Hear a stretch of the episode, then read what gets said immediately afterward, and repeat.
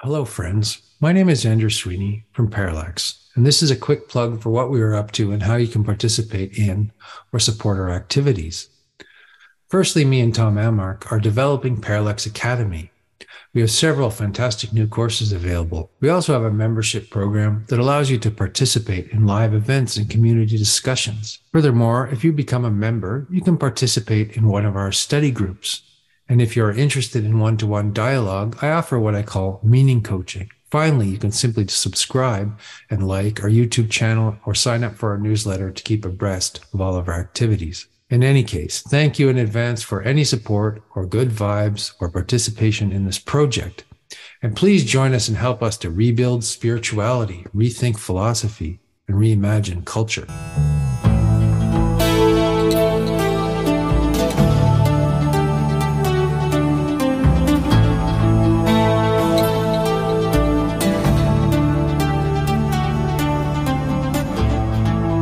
So welcome, Angela, to Parallax Academy. It's great to have you. I've been a fan of your channel for some time. So thank you so much, Andrew, for inviting me and having me on. Yeah. So you're an academic, which is interesting. It's an interesting that you're an academic and that your channel is so artistic, so expressive, and so beautiful at the same time. Mm-hmm. So it seems to be there's this juxtaposition between you being an academic and then it's almost one would think that one would wonder that you're a practitioner of some kind, but I guess that's your private life. I wonder about the intersection between academia and let's say the actual practices of paganism and witchcraft, and this is some of the things that you talk about on your channel. It's very diverse, but kind of all aspects of paganism, esotericism, shamanism, etc. Maybe you want to just tell us a little bit about your journey and to get there, to have created this channel, and why it's an important topic now. Mm-hmm.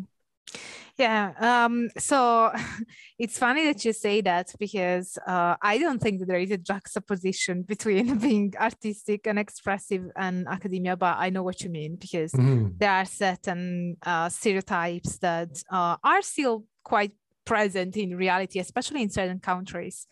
I'm Italian, but I live in the UK, and I think that the UK tends to be quite free in terms of expression, whereas, for instance, Italy tends to be a bit more conservative. And so the way academics look and behave, I'd say, is more similar to the stereotype that people have. And I know that I don't particularly look like an academic, even though I am, but that's fine. I think it makes things more fun. And one thing that I always say on my project, Angela Symposium, the YouTube channel, and my other social media, is to, that what I try to deliver is academic fun, because I deliver content, information that is based on peer-reviewed academic scholarship, but at the same time, I try to make it fun and entertaining. And the way I present myself is the way you would see me in the street, by the way. So I am just like this.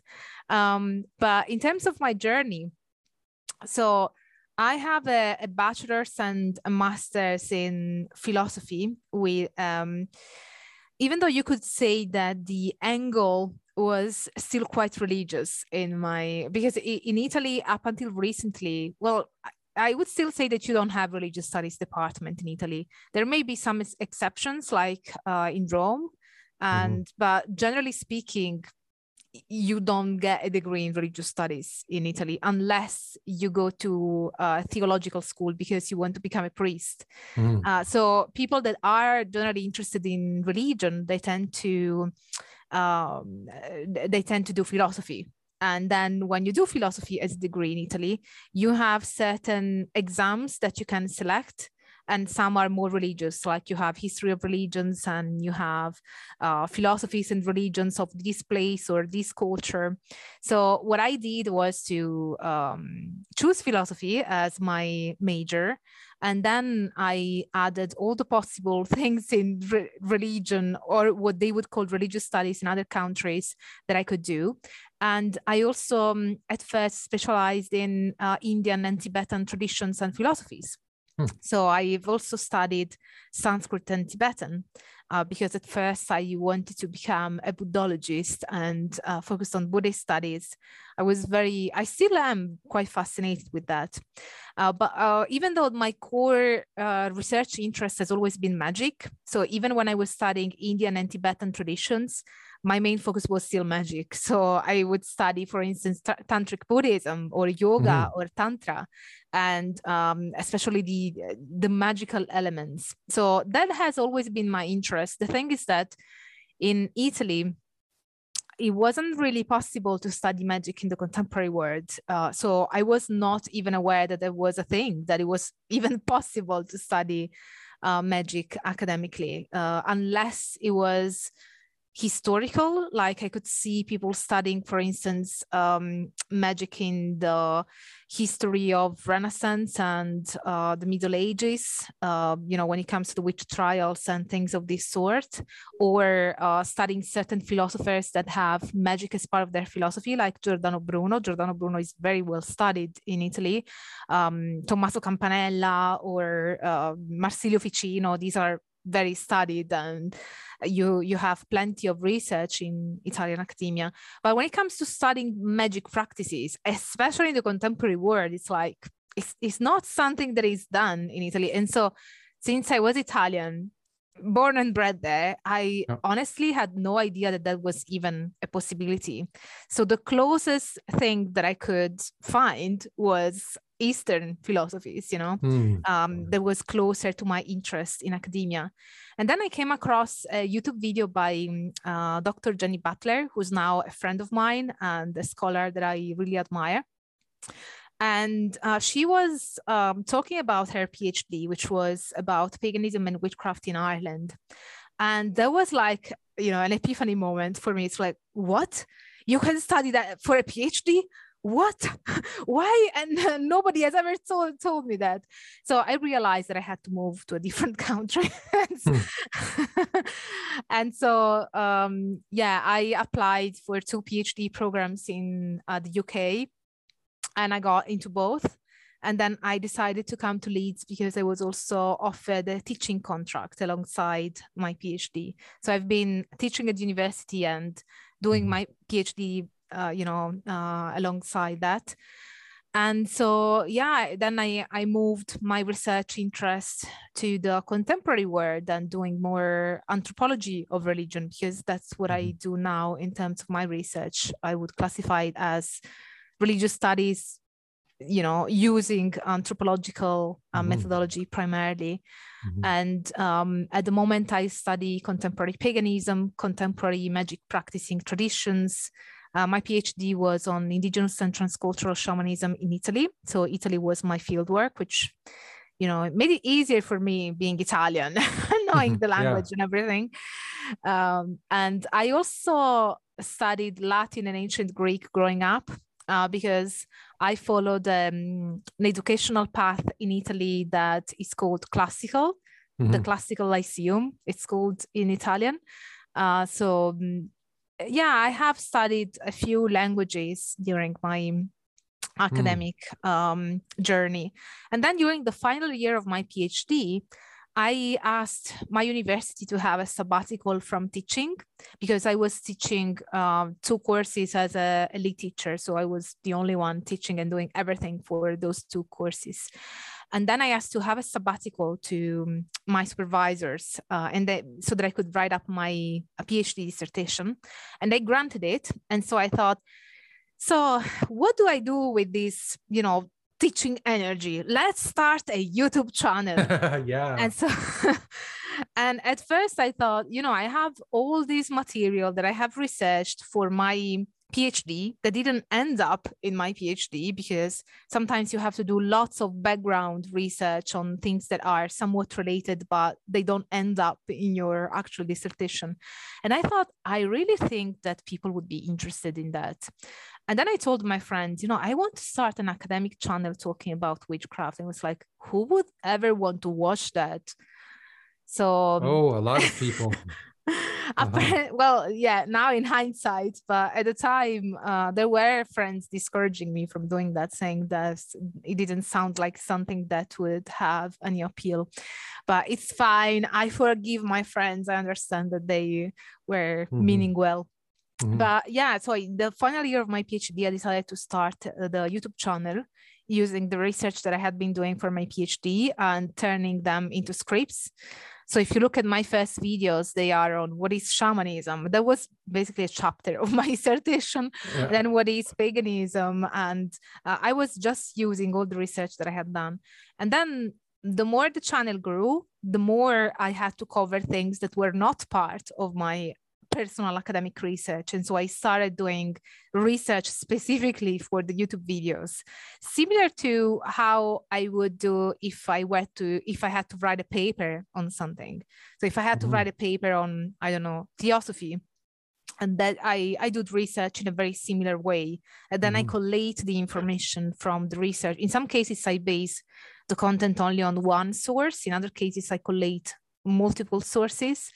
The difference between a paper and one of my YouTube videos is that the YouTube videos are only based on that information. Usually when you write a paper, an academic paper, you also advance your own thesis based on the sources and based on your own research. But I don't do that because I feel that that would be less rigorous. Because but I wonder, like, do you think that academia is changing in the digital age, that we're moving towards a different kind of academia where what you do, like you might be very ahead of your time. That might be what academia is in a few years, because you're able to communicate with a vast amount of people. Whereas if you wrote some little paper, nobody would read it. You know what I mean? I also wrote some little papers. Sorry to say little papers, but I mean, no, that's fine. I didn't mean to insult you, but I mean in the sense that it would only little in terms of the audience is what I meant, not in terms of the content. Yeah, sure. Don't worry, I understand what you mean. Yeah. So, in terms of whether this is the future of academia, that's interesting. I just had a conversation with a university lecturer from the UK because we are working on a research project. And she just said that she thinks that in 10 years I will be seen as a pioneer. So I think that there are colleagues that think so, that think that what I'm doing is pioneering work. I'm not sure if that is true because only time will tell, but I hope that there will be more collaboration between universities and online delivery of information and knowledge on social media. Because at the moment, I know that Marshall McLuhan said that, like, sorry to interrupt, that like after television and video was invented, then education is outside of the classroom, right? It's and this is more so in the internet age, probably, right? Yeah, and we get most of our information outside. Like, you know, I've studied at university and I teach at university as well, but I get much of my information, while you're washing the dishes and listening to Angela's symposium. And things like that. So definitely one of the things that I really like about my project and similar projects like mine is that they also allow people to have access to information that otherwise would be inaccessible, because, you know, universities, especially in certain countries, are ridiculously expensive and they shouldn't be. Personally, I think that healthcare and education should be public, but anyway, I don't want to get too political about it. But education can be inaccessible for many reasons, not necessarily and often not because the person doesn't want to learn. So I think that it is only fair to have avenues online that are free so that people can learn these things with the same academic rigor that you would find in a university classroom. And of course, we do have patrons that support our work because we also have to pay the bills and everything. But that's why I think that my patrons are are so important for me and for my project, because not only do they allow my work to exist, but they also allow the many people that might not afford, you know, supporting my work on Patreon to still have access, free access to my content. So it is also, you know, thanks to the ones who can afford it and do support my project that many other people online have free access to scholarly content. So I'm very appreciative of that. So it's an amazing democratization of knowledge, for sure. Yeah, you know, it's also interesting that we got back to the Renaissance where intellectual and artists have patrons. Yeah, indeed. Right. Yeah, that is a whole conversation, I think. But I'd like to get into a little bit about paganism with you and what that is and why, you know, why it matters to study that at this particular time. And why there's such a huge explosion of, let's say, neo-paganism and all of these movements and that are suddenly visible, right? I mean, you said that you had to leave Italy to study paganism, but then you went back and you found, I guess, you found pagan traditions within Italy. Yeah, well, yeah, it's not that I couldn't study that in Italy because paganism was not present in Italy. It's that the Italian university was not researching that on an academic level. So yeah, paradoxically, I went to the UK to study Italian paganism, but now I study paganism more generally. I'm currently co-editing an academic volume, a peer-reviewed volume on paganism, actually. So with different contributors from academics from all over the world. So that's quite an exciting project. So why it's important to study paganism?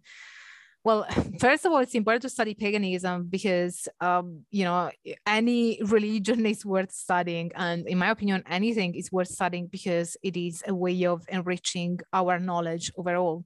But paganism in particular, I find it to be fascinating because it challenges many things that are present in our dominant culture and also in relation to the dominant religious system that in many European countries tends to be Christian. Definitely in Italy, Catholicism is still very much present in every aspect of the culture.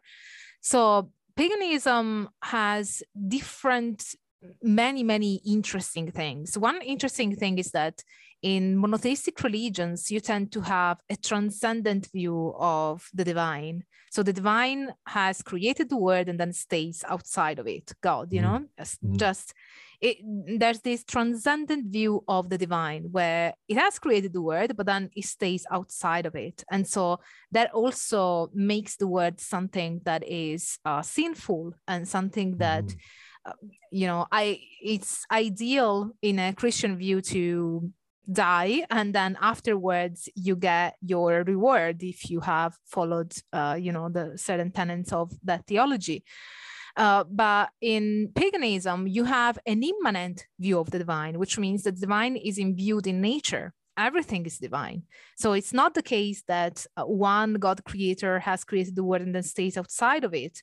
It's the case that there is a constant state of co-creation and that the divine is imbued in everything. That is an immanent view of the divine. That's the definition of immanence.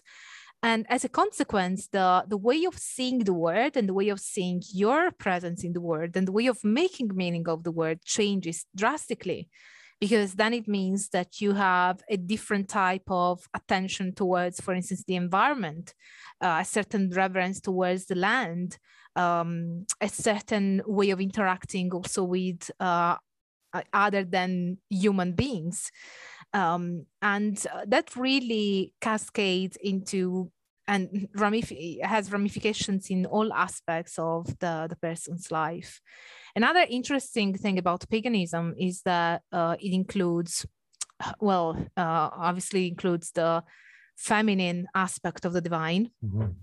And it's also, I should also say that paganism is an umbrella term that gathers under this umbrella many different traditions. And for instance, I would argue that Hindu traditions are also part of paganism.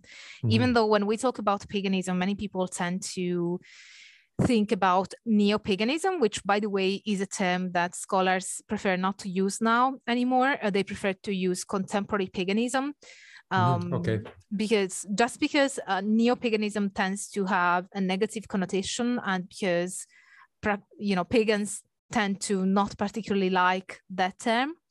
And also because there are some contemporary pagans that follow new forms of paganism, such as Wicca, but there are also contemporary pagans that follow ancient forms of paganism, such as, for instance, Hindu tradition. Yeah. So Wicca is a new religion in a sense, right? Yeah, and then Hinduism is an ancient religion. And that's maybe the difference. I mean, or maybe not actually, because I guess Hinduism was also named by the British Empire in some ways, or I don't, you may have noticed. You may have noticed that I didn't say Hinduism. I said Hindu traditions. Okay. Yes, I am aware of that. And you also need to, we need to make a distinction between the conceptualization of something and the existence of the religious phenomenon or religious phenomena in this case. Yeah. So Hindu traditions are very old. The concept of Hinduism is a Western concept that is quite recent, and I tend not to use Hinduism. I tend to prefer Hindu traditions just because it gives you a better sense that this is not one thing. It is actually multiple and very varied traditions. And also, I don't know, I just don't find that there are certain conceptualization. There are still Western and still scholarly overlapping, you know, the religious phenomena that maybe didn't even have a label beforehand, that I would still use because I find them useful. But in the case of Hinduism, I don't find it to be a useful. Well, what about Buddhism? Like, this is because I'm interested in Buddhism. I've practiced Tantric Buddhism, but I think Tantric Buddhism is very different than other kinds of Buddhism, you know. It is, yeah. And also because it has a magical element.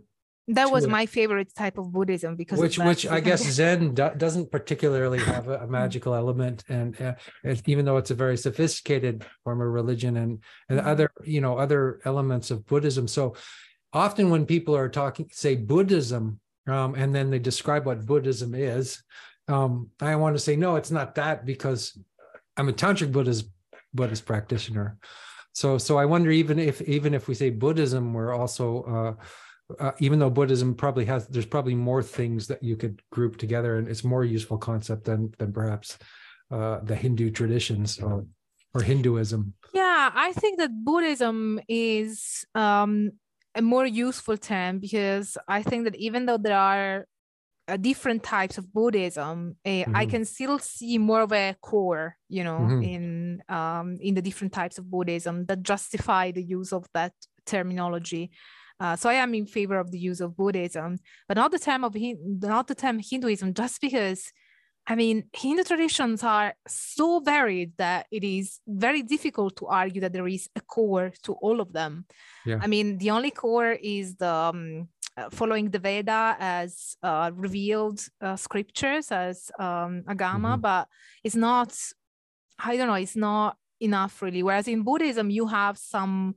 that I can see a core, a theological conceptual core that is present across the different traditions. Yeah, so I agree. But I think there was a time in Bengali when there were, or, you know, in early Tantrism, where there was a whole stream of different influences going on. And so there wasn't such a strict difference between Hindu Tantra and Buddhist Tantra and Sufism and all the other things that are... Sure. Right, just like in Tibet, there's the Bon tradition, which is very influential, and so I guess maybe it's like our modern world. We tend to categorize, we tend to like convenient categories for things, and which simplifies stuff for us, but it's not always. Yeah, definitely. True. But this is one thing that academics always debate about terms. You know, the meaning of terms, whether to use certain terms or not. And there are some people that think, oh, why are academics so pedantic? But I think that it's actually useful, because when you argue in favor or against a certain concept, the sheer fact of articulating your thesis and your argument it is expanding the knowledge on the subject in itself. So the, you know, that very conversation is actually expanding and extending our understanding. That's very important. I mean, you've taught me something by saying the Hindu traditions, and I think I'll, I think from now on I will use that instead of saying Hinduism, because I think I agree with you there. Yeah, that's I think that's vitally important. So there's the fact that of the mainstream Catholicism and in Italy and then which is a transcendental religion, a two worlds religion, you know, based on transcendence and not immanence. So what in terms of paganism today, what is it, you know, where is it located, and what is it, like you said, there's many different kinds of it, and how and in terms of participation in it, what is it, you know, how would one become a pagan, or is that even a thing, or what does that mean, or is my question clear? Kind of. You will tell me whether I managed to answer it. So becoming a pagan is a thing. I can confirm that. And how do people become pagans? I think just by agreeing with the general belief system and the practices. Pagans tend to be more focused on the experiential side than on the theoretical side, although that is still important. But I think that all magic practicing traditions tend to have generally more of a focus on the experience. The experience comes first and the belief comes after. And so is that difficult for you as an academic then to because you're studying something that is, you know, something that is, you know, based on an experience, right? So you're taking an outside point of view in that sense. Yeah, it is difficult to study paganism. That's why in academia we needed to develop new methodologies to study religious phenomena that are very fluid, and they don't have central dogma, they don't have a central authority or an institution. And one type of methodology that is often used by academics who study paganism or similar practices is something called discourse analysis, which is a Foucauldian methodology that, because you have the problem with paganism that if you ask 10 pagans, what is paganism? You will get 11 answers if you're lucky, or 20 if you're not. So now, what, you know, as a scholar, what do you do? Do you just give up and don't give any definition of paganism? Of course not, because as scholars, we want to understand things and we want to provide knowledge, the most accurate knowledge that we can get at a given time. So discourse analysis works by identifying patterns of meaning that are created within the community. So even though you may have that 10 people will give you 11 answers or 12 or whatever it is, you will still find that when you have enough data, you will identify patterns of meaning that emerge over and over. And those will help you, you know, as a scholar to understand and define what paganism is. And that obviously can change over time. So for instance, one aspect of the definition of paganism that was very prevalent, has been very prevalent, is the idea of it being an earth-based or earth-worshipping religion. And nowadays that is that is slightly changing, because there are forms of paganism and there are people that identify as pagans who are not particularly focused on the idea of earth worshipping or earth centered. And so that is kind of altering as well. So what are they focused on then, if it's not the earth stuff? So I still think that pagans generally have a focus on nature and the earth because of that immanentistic view of the divine. There are some pagans that articulate that into an actual and active interest in the environment, in nature, spend time in nature and worshiping nature and being environmentalists. That's also quite prevalent among pagans. There are other pagans, there are the people that identify as pagans, such as, for instance, Thelemites. There are many Thelemites now that identify as pagans. And they're not particularly focused on worshipping nature, but they are still focused on the earth, you know, the physicality, the here and now, the living in the moment. And there is still a reverence towards nature. So you tend to have that. I think that it is present across the board, across the different pagan traditions, the focus on nature as something that it is sacred. Mm-hmm. To what extent that translates into their actual practice, that may vary. But you still have a focus on nature because of that core theological tenet where the everything is divine and nature mm-hmm. is divine. Other aspects of paganism is recognizing the divine both in the female and male aspect. And in Wicca, that tends to feel quite... sort of a gender restrictive in terms of being very solid, you know, female and male as two principles. You know, Wicca was developed in the 1950s, and now pagans see that female and male aspect more as two polarities on a spectrum. So that doesn't necessarily imply, you know, that there's either female or male and those are the only two principles. It's more seen as a spectrum, and there are polarities, just as you have in electricity, for instance. When you have to plug in something into a socket, you have the projective side and the receiving side. But in terms of a theological, cosmological understanding, that is seen more as a spectrum. They're a not spectrum. Absolute categories. This yes. is a man, this is a woman. We're all sort of a combination of those yeah, especially because pagans tend to be quite inclusive in that respect. Especially in certain countries, and especially certain types of paganism, of course. Even in terms of the political side of things, you may find that there are certain traditions that tend to lean more towards a left-wing type of ideology, and others that tend to lean more towards a right-wing ideology. So you also have that difference. I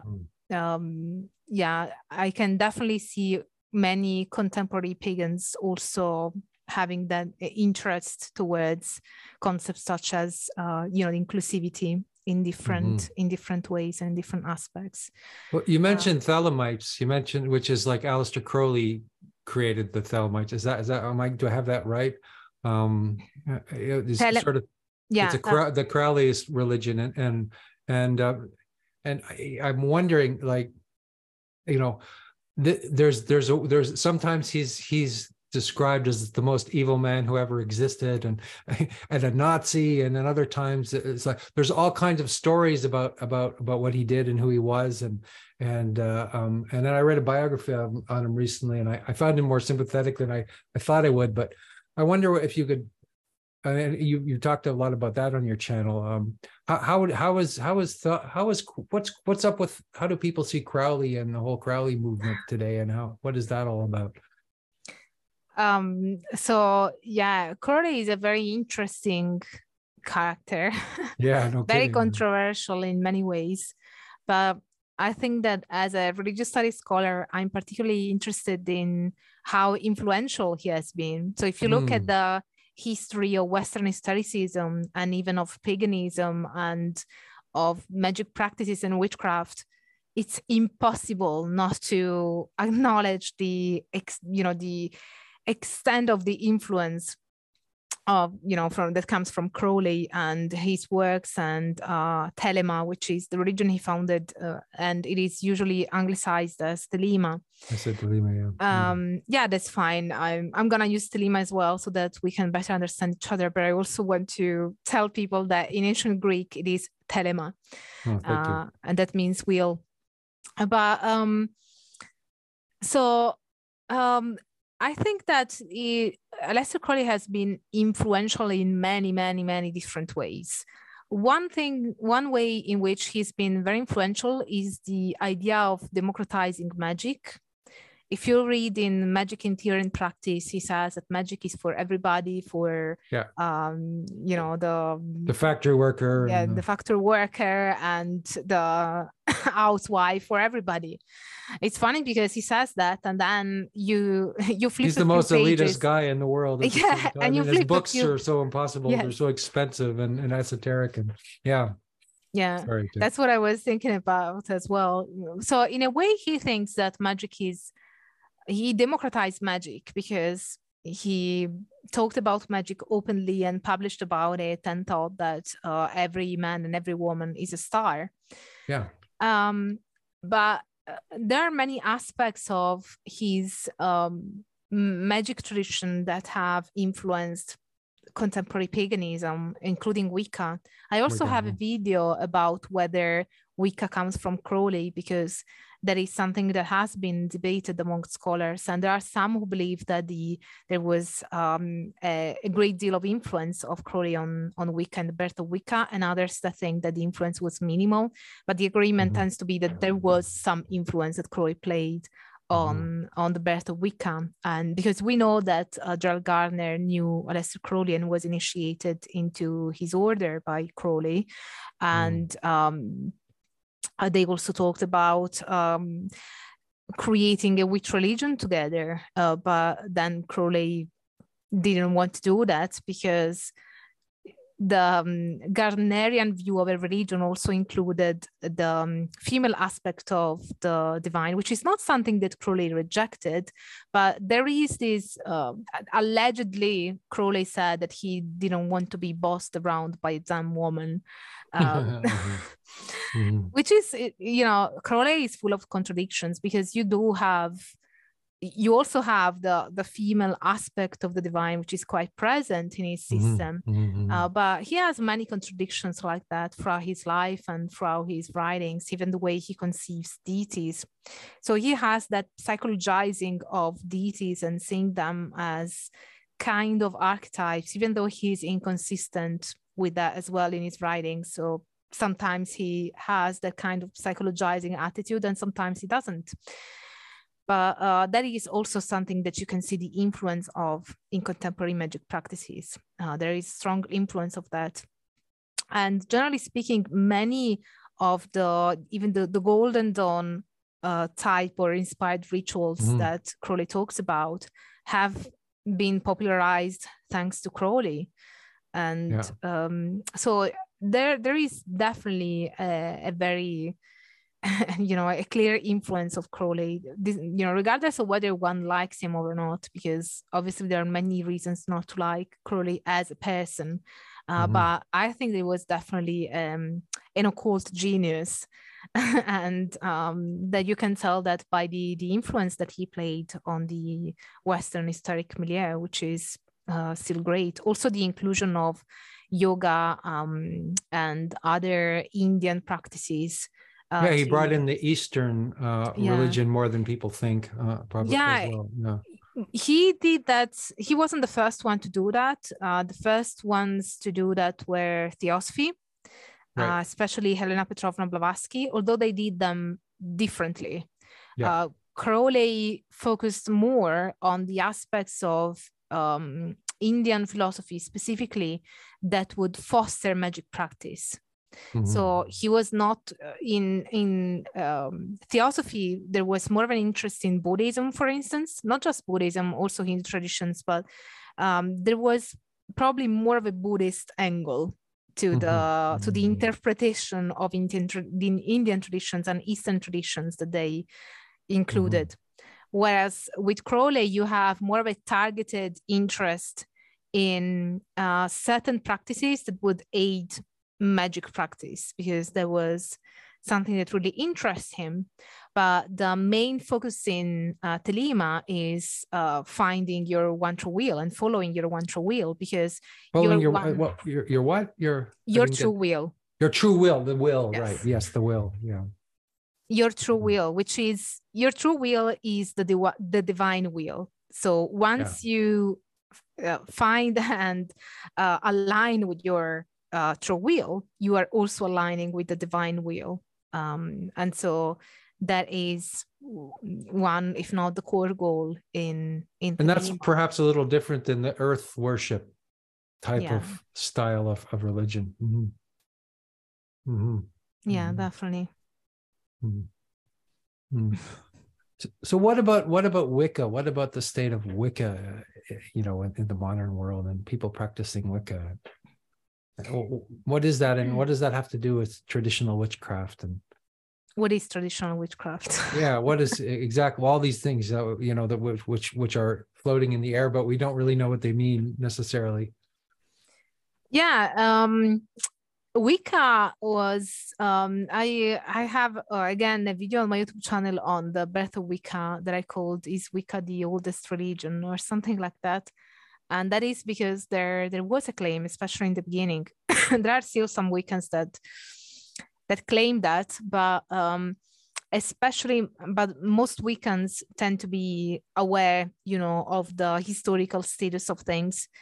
And Wicca was, you know, came to the public in the 1950s, and Gerald Gardner was the founder of Wicca. And then you have Doreen Valiente, who could very well be considered the mother of Wicca. So if Gerald Gardner is the father of Wicca, then Doreen Valiente is the mother of Wicca, because we owe to her all the ritualistic side. But Wicca was very interesting and also extremely influential, because I think one of the things that made Wicca so appealing is that it changed the representation of witchcraft in the public sphere. Because of its idea and its ethical status, you know, that you find in the Read, in the Wiccan Read, the idea that aid harm none, do what thou wilt. So it kind of changed the tenet that you find in Thelema, do what thou wilt shall be the whole of the law. Yeah. In Wicca, you have, as long as it harms none, you can do what you will. Mm-hmm. So you have that, and also you have the ethical tenet of everything that you do, good or bad, comes back at you threefold. Mm-hmm. So these ethical stances qualified Wicca as a form of beneficial and positive only type of witchcraft. And even though that has been popular up until recently, now you have more and more magic practitioners that talk about hex positivity and you know, the fact that you cannot classify good and evil in such stark terms, which is also an interesting ethical debate. But I think that we owe Wicca a lot in terms of the possibility of openly talk about witchcraft online now, because up until Wicca, there was just a negative view of witchcraft. And Wicca was very vocal and very... and, you know, quite popular. You know, there were Wiccan priests and priests that were going online on documentaries and being interviewed on television and explaining how witchcraft was not bad, but it was actually connecting with the earth, that it was positive and beneficial, that they wouldn't do anything to harm others. So that really played a massive role into shifting the narrative, the public discourse about magic and witchcraft.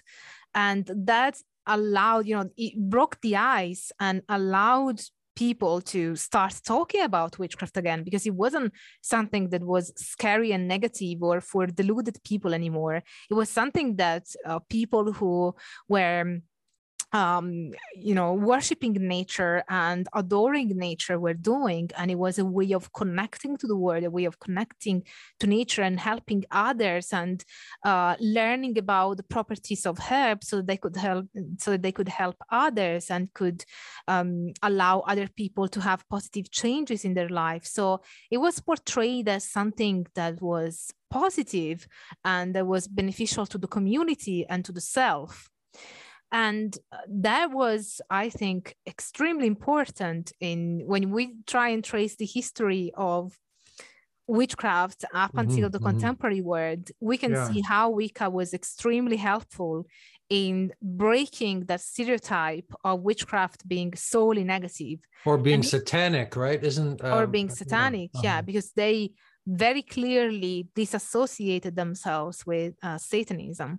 Now, in more recent years, you find that there are more. There's more discourse around the dark sides of magic, the fact that, you know, the fact that the good and evil are not these stark terms. And then you also have witches that are part of Satanism. But I think that the reason why we are able now, one of the reasons I don't want to, I don't like when, you know, you just pinpoint the cause of something to one thing only, because that's never the case.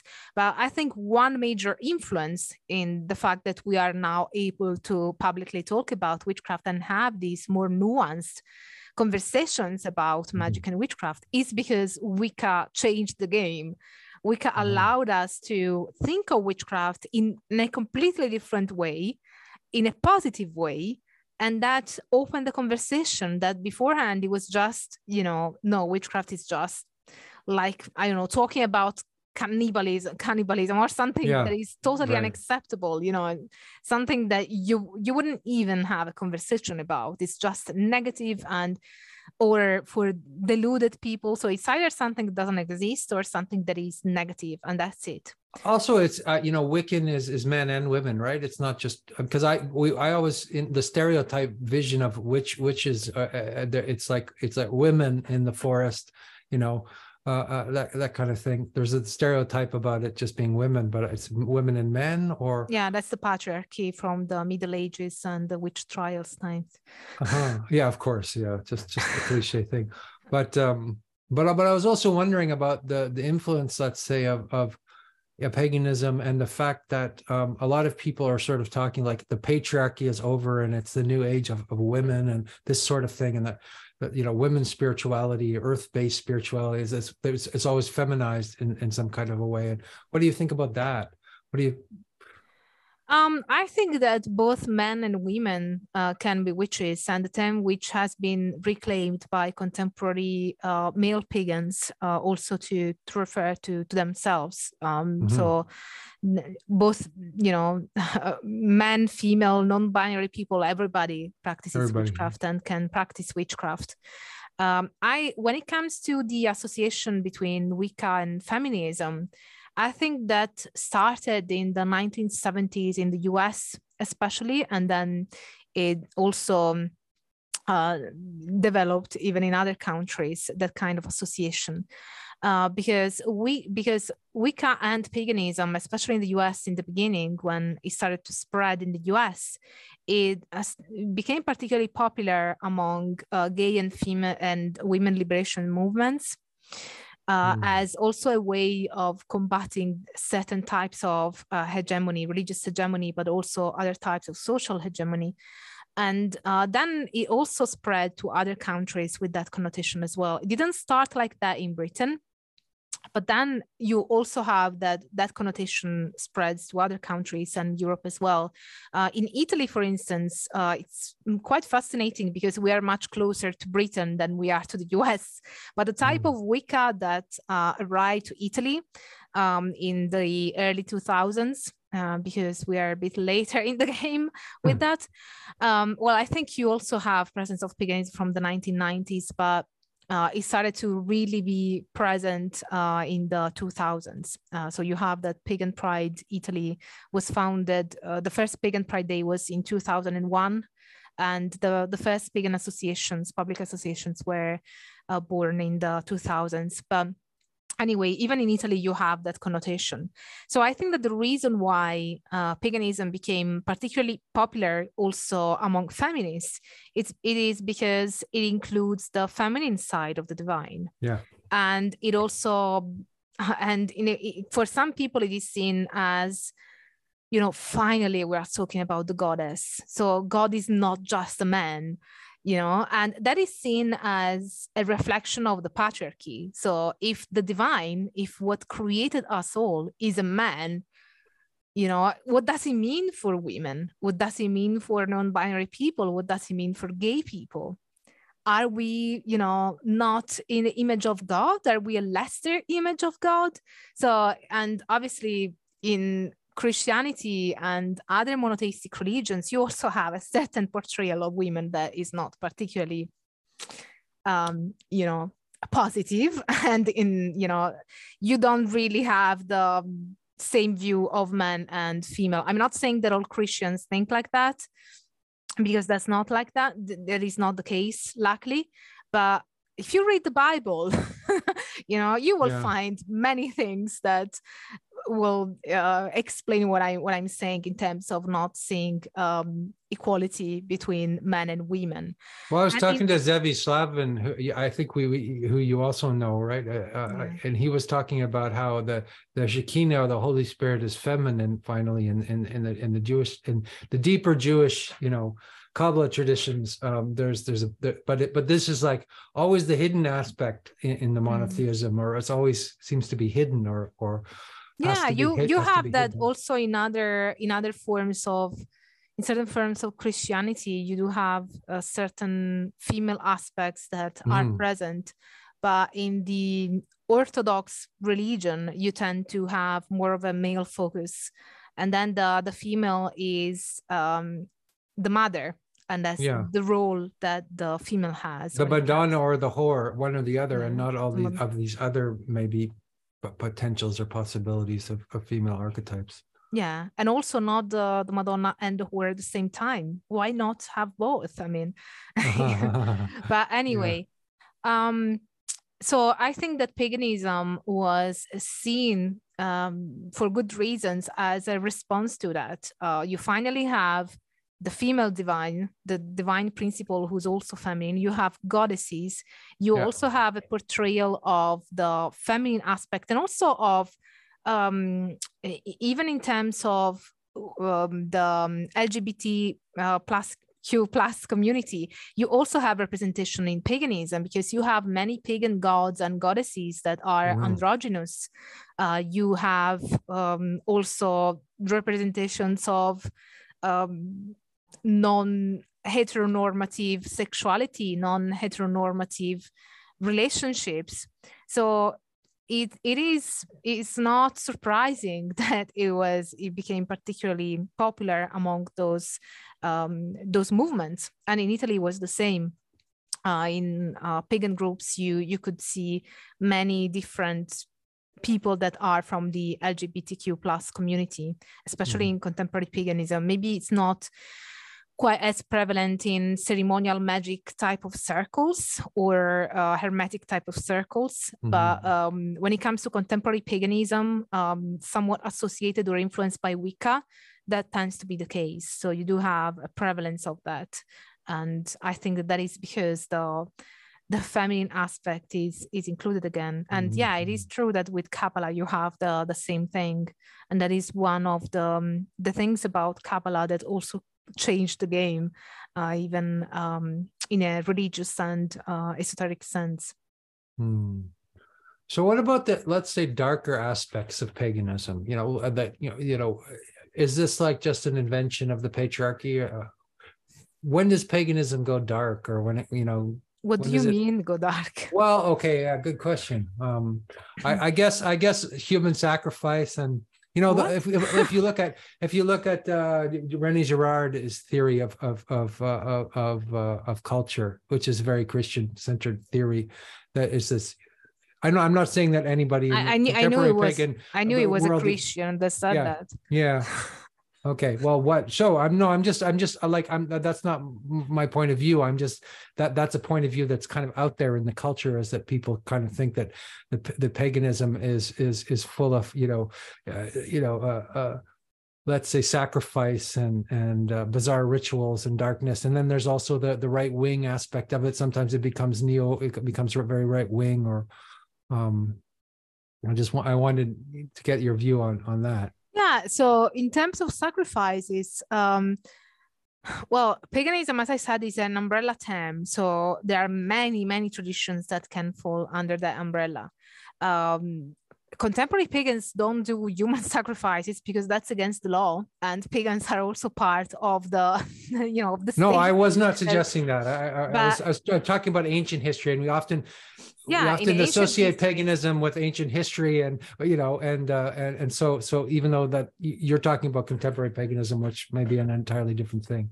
Yeah, in ancient history, there, depending on the tradition, you can have accounts of that happening. Some are contested. For instance, when it comes to Druidry, Caesar used to say that they would perform human sacrifices, and then you have, you know, later on in 20th century, also the idea of the Wicker Man. There's also the movie. I think there are two movies on the Wicker Man, but that's contested as a concept, so we don't know whether that was true or not. But there are many religions around the world from antiquity that could classify as pagan, even in South America and Mesoamerica, that have, you know, that kind of, I'm not an expert of those traditions, so I cannot really attest to whether that was happening or not, but it is possible. I cannot exclude that. But when it comes to contemporary paganism, which is what I research, it's obviously not something that, you know, I've never come across a pagan that does human sacrifice. And when it comes to animal sacrifice, that might be present in certain traditions, especially in countries where that would happen anyway. I mean, like Cuba or something. You know, I know that. You know, I know somebody. Yeah, would sacrifice a chicken or something. Yeah, but that tends to be also part of different types of cultures. Yeah, like unless you're a vegetarian, and I also know many pagans who are vegetarians, by the way. But unless you're a vegetarian, you will eat meat. So if you are part of a culture, and you are in a country where you not only eat the meat that you buy at the supermarket, but you also kill the animal, you may also want to make that sacred. Absolutely. You may want that to make that part of a ritualistic act. So I don't, you know, when we try and understand these kind of things, we also need to be culture sensitive and understand, you know, what kind of practice we are talking about, where it is done, and what's the context. Because it would be very different to do something like that in the UK or in Italy, as opposed to in Cuba or in an African country where the culture is very different, and way even food consumption works, and gathering food works is completely different. So what about the sort of the Dionysian aspect, or the dark imagery that is often used, you know, is this like sort of like what Carl Jung would say about, you know, expressing the shadow, expressing the, you know, the hidden sides of, you know, our nature, or finding a release for that, or you know, and then there's paganism, and then there's also Satanism, and what is that? And because we tend to conflate all of these things coming from the outside. I'm not sure what's your question. Satanism and paganism are two different things. Yeah. Okay.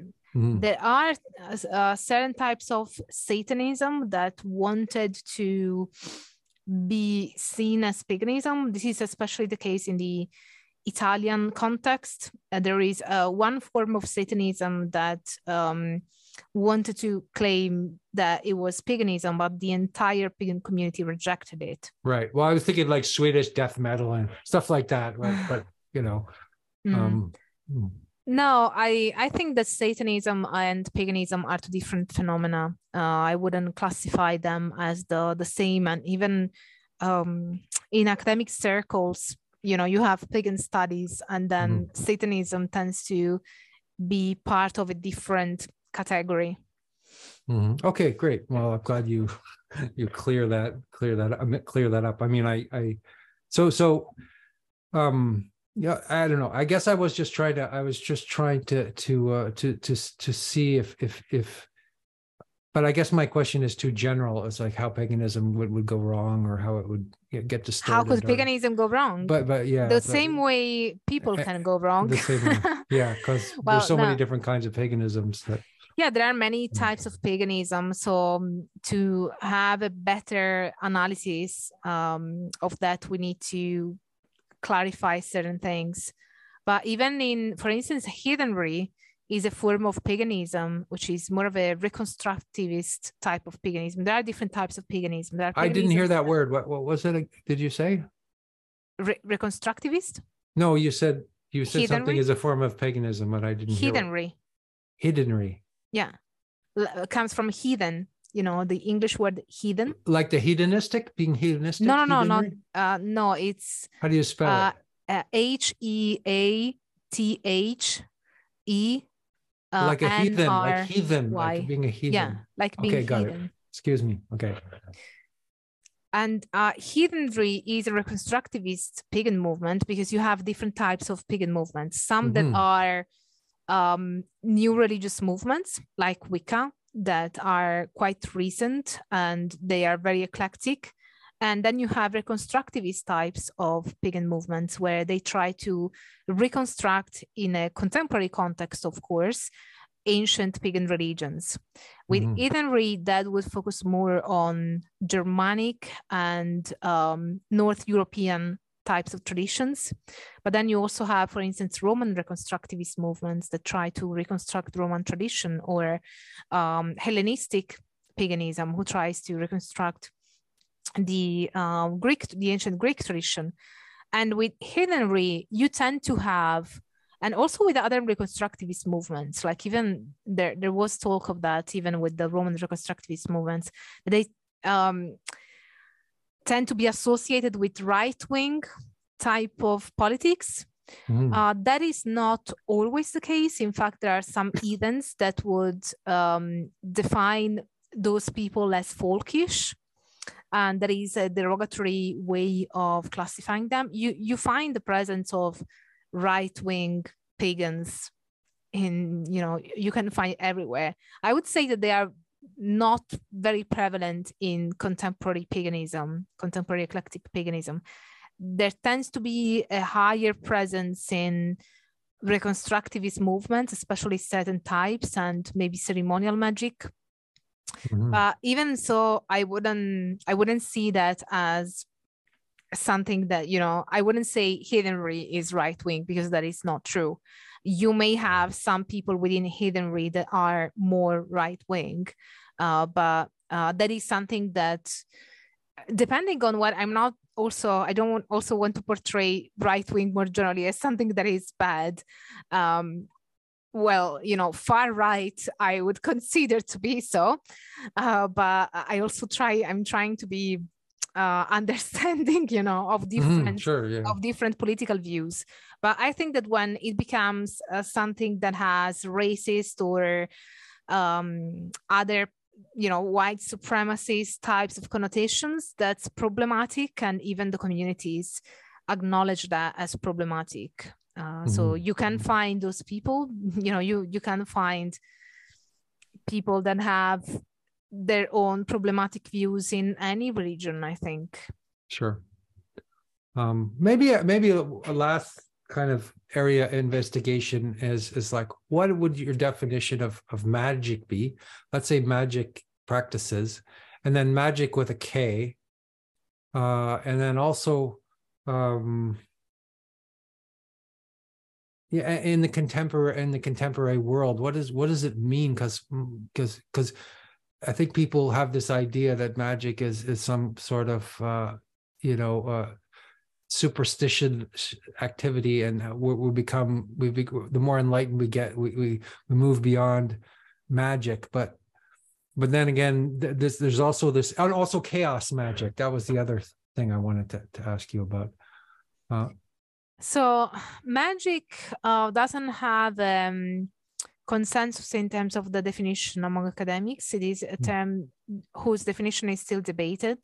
I like the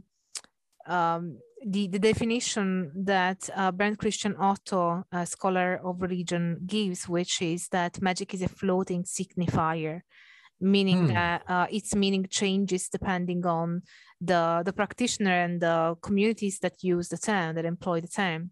Generally speaking, we can say that magic is a way of altering your reality in ways that are often religious or spiritual, and that are generally not otherwise understood by other means of gathering knowledge that we have at our disposal.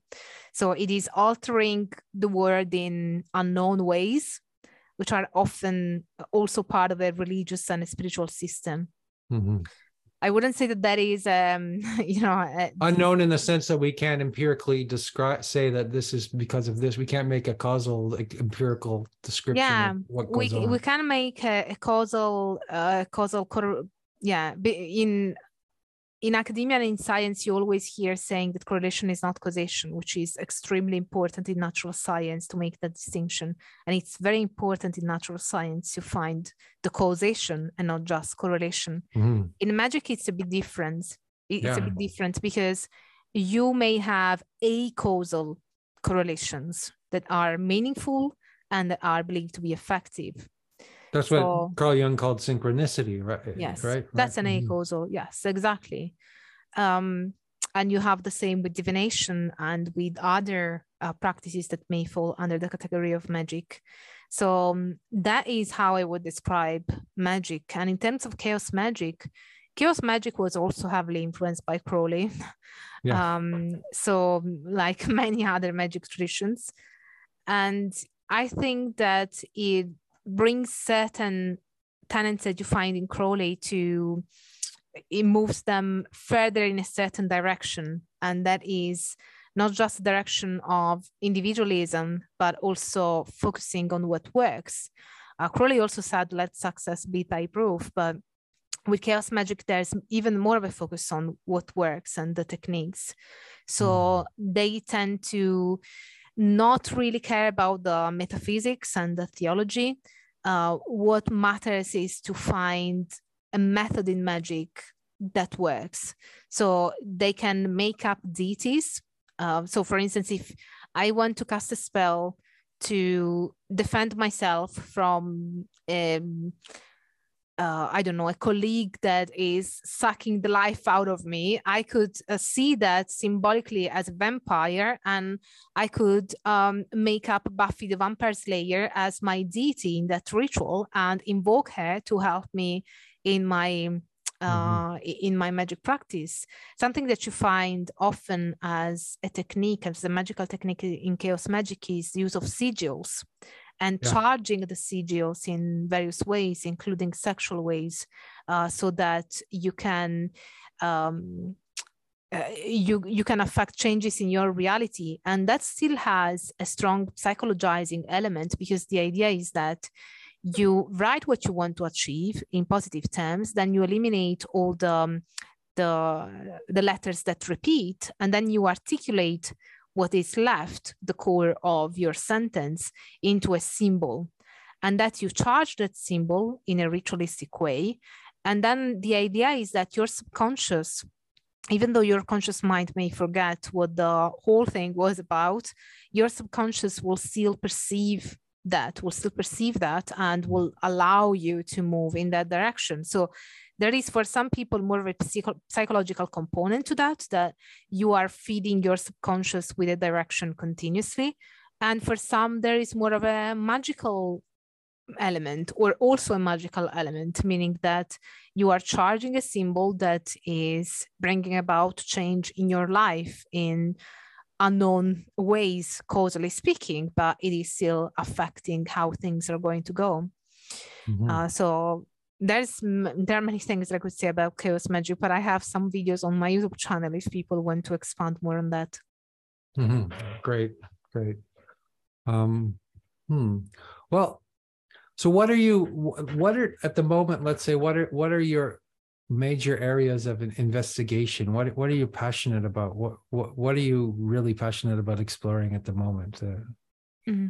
Is this the last question? Because perhaps we could. Is there something? I mean, we could keep going, but I was thinking that perhaps we could begin to wrap up.